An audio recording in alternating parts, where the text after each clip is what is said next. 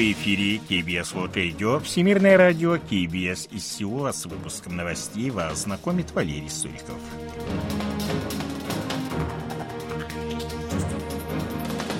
Основные темы этого выпуска правительство пытается уничтожить оппозицию, заявляет лидер демократической партии Тубуро. Республика Корея и США провели учения по подавлению объектов хранения оружия массового уничтожения. Китай приостановил безвизовый транзит для южнокорейских и японских граждан.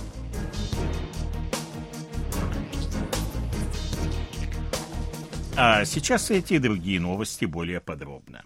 12 января лидер крупнейшей оппозиционной демократической партии Тубуру Ли Джеймон провел новогоднюю пресс-конференцию. Он заявил в частности, что правительство, которое на словах выступает за единство политических сил, на самом же деле ведет двойную игру. Правительство пытается уничтожить оппозицию, оказывая на нее давление.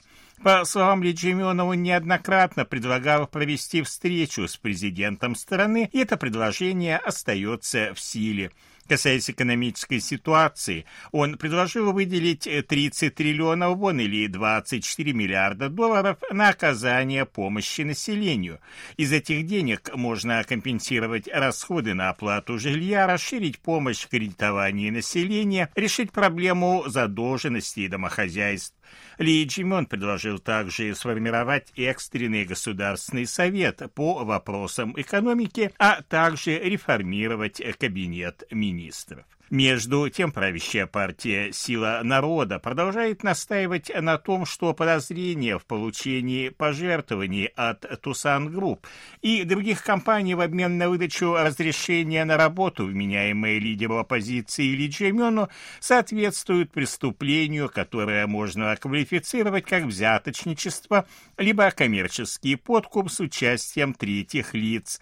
Председатель Временного комитета партии «Сила народа» Чон Джон Джинсок, заявил в частности, что Ли Джимон, выступающий за демократические инвестиции, попав на допрос в прокуратуру, пытается обойти закон. Комментируя пресс-конференцию Ли Джеймена, правящие силы неоднократно подчеркивали, что она полна односторонних утверждений. Соединенные Штаты и Япония осудили непрекращающиеся провокации Северной Кореи с использованием баллистических ракет, подтвердили приверженность полной денуклеаризации Севера – они изложили свою позицию в ходе совместной пресс-конференции, состоявшейся 11 января, по итогам встречи глав внешнеполитических и оборонных ведомств в формате 2 плюс 2 в Вашингтоне. Госсекретарь США Энтони Блинкин заявил, что Соединенные Штаты и Япония углубляют трехстороннее сотрудничество с Республикой Корея для совместной обороны и сдерживания агрессии. Ракетные пуски с территории Северной Кореи он назвал незаконными и безответственными ответственными. Как сообщил министр обороны США Ллойд Остин, в ходе встречи стороны обсудили ряд вопросов, в том числе касающихся общей заинтересованности стран в мире стабильности в Восточном и Южно-Китайском морях, ситуации вокруг Тайваня. Министр иностранных дел Японии Шимаса Хаяши отметил также, что обе страны решительно осудили Пхеньян за беспрецедентную частоту запусков баллистических ракет, подтвердив твердую приверженность Токио полной денуклеаризации Корейского полуострова. С 9 по 13 января южнокорейские и американские военные провели учения по подавлению объектов хранения оружия массового уничтожения условного противника. По данным Минобороны, в них принимают участие 1200 военнослужащих и 158 единиц боевой техники. Учения проходили на полигонах в провинции Кёнги-до. Военнослужащие отработали выявление и захват складов, вывоз и нейтрализацию оружия массового уничтожения и опасных химических веществ.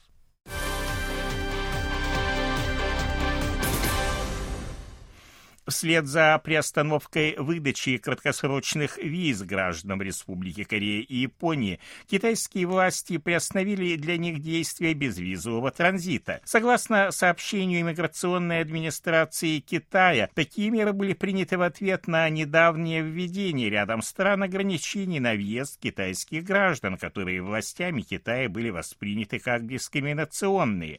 Иностранные граждане, следующие транзитом через аэропорты Китая, Китая, как правило, могут находиться на территории страны без визы в зависимости от конкретного города от 72 до 144 часов. Граждане Республики Корея и Японии теперь такой возможности лишены. Китайские власти объявили также о приостановке выдачи виз по прибытии южнокорейским и японским гражданам.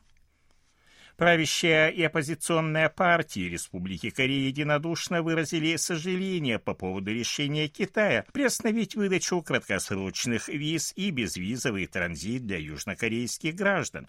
Представители правящей партии «Сила народа» потребовали от Китая отмены данного решения, тогда как оппозиция призвала правительство двух стран найти решение проблемы. Представитель партии «Сила народа» Ян Гымхи заявила, что решение китайских властей властей необоснованно и создает трудности тем, кому требуется посетить Китай с деловыми целями.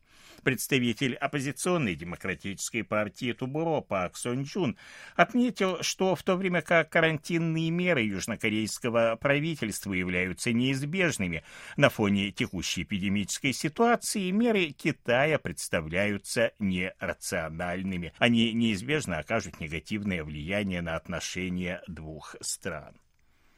Министр по делам воссоединения Республики Корея Квон Йон Се будет сопровождать президента страны во время его визита в Объединенные Арабские Эмираты и Швейцарию.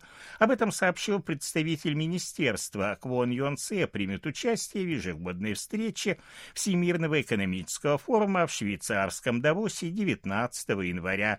Он встретится с представителями международных организаций, в том числе Детского фонда ООН ЮНИСЕФ.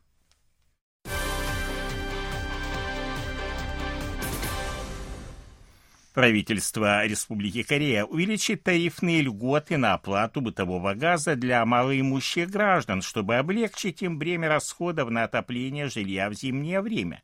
Как сообщили в Министерстве промышленности, торговли и энергетики, начиная с текущего месяца, максимальный размер льгот по оплате бытового газа будет повышен на 50%. Так, максимальный размер скидки для лиц с тяжелыми формами инвалидности и получателей пособий по бедности будет повышен с нынешних 24 тысяч вон или 19 долларов до 36 тысяч вон или 29 долларов в месяц. В Республике Корея подтвержден второй с начала текущего года случай заражения домашнего скота африканской чумой свиней.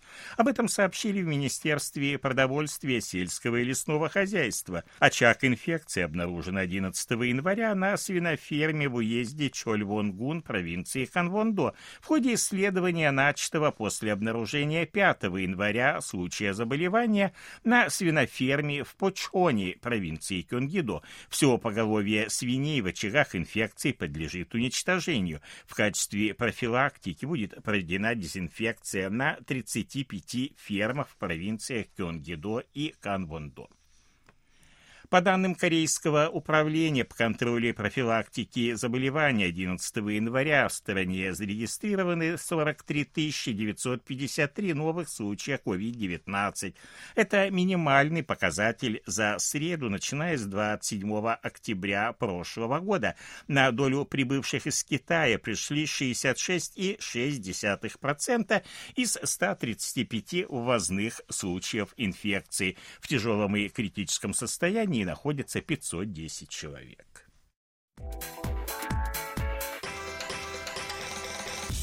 О ситуации на бирже, валютном курсе и погоде.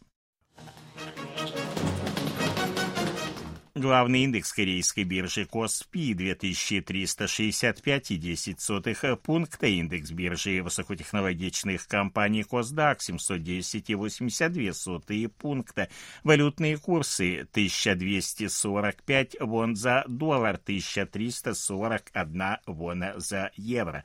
В Сеуле солнечная погода и очень тепло. Ночью до минус 4, а днем до плюс 11 градусов.